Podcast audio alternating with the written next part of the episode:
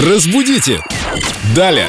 С нами Виктория Полякова, наш культуролог, молодой специалист, который, возможно, не знает о существовании некого Пола Маккартни. Но вот это вот имя Пол Маккартни, что ты знаешь? Вики мама пела колыбельные из Битлз.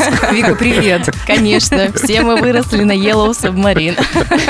Очень часто вот с этим именем делают какие-то мемы. Пол, Маккартни. А, Прекрасный В том смысле, что это не целый Маккартни, а Пол Маккартни. К нам едет Пол Маккартни. У нас всего лишь Пол Маккартни. Денег хватило только на пол Маккартни.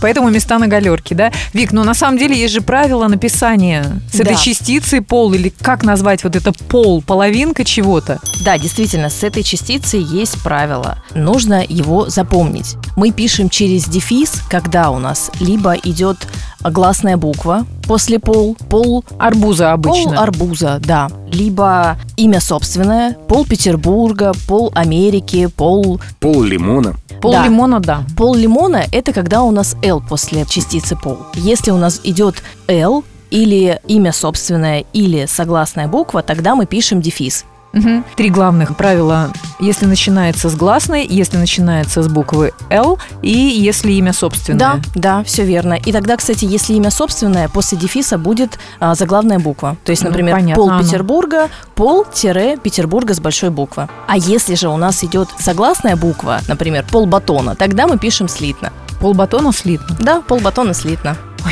Ясно. Или полдня, полчаса. Вика, здорово, что ты у нас есть. Русский язык так забывается. Чем дальше от школы, тем сложнее вспоминать какие-то правила при написании. Мы больше говорим. Спасибо тебе. Вот честно, искренне от души. Пожалуйста, спасибо вам, что, Семен всплакнул что даже. внимаете. Я просто молюсь на Word, который подчеркивает все ошибки.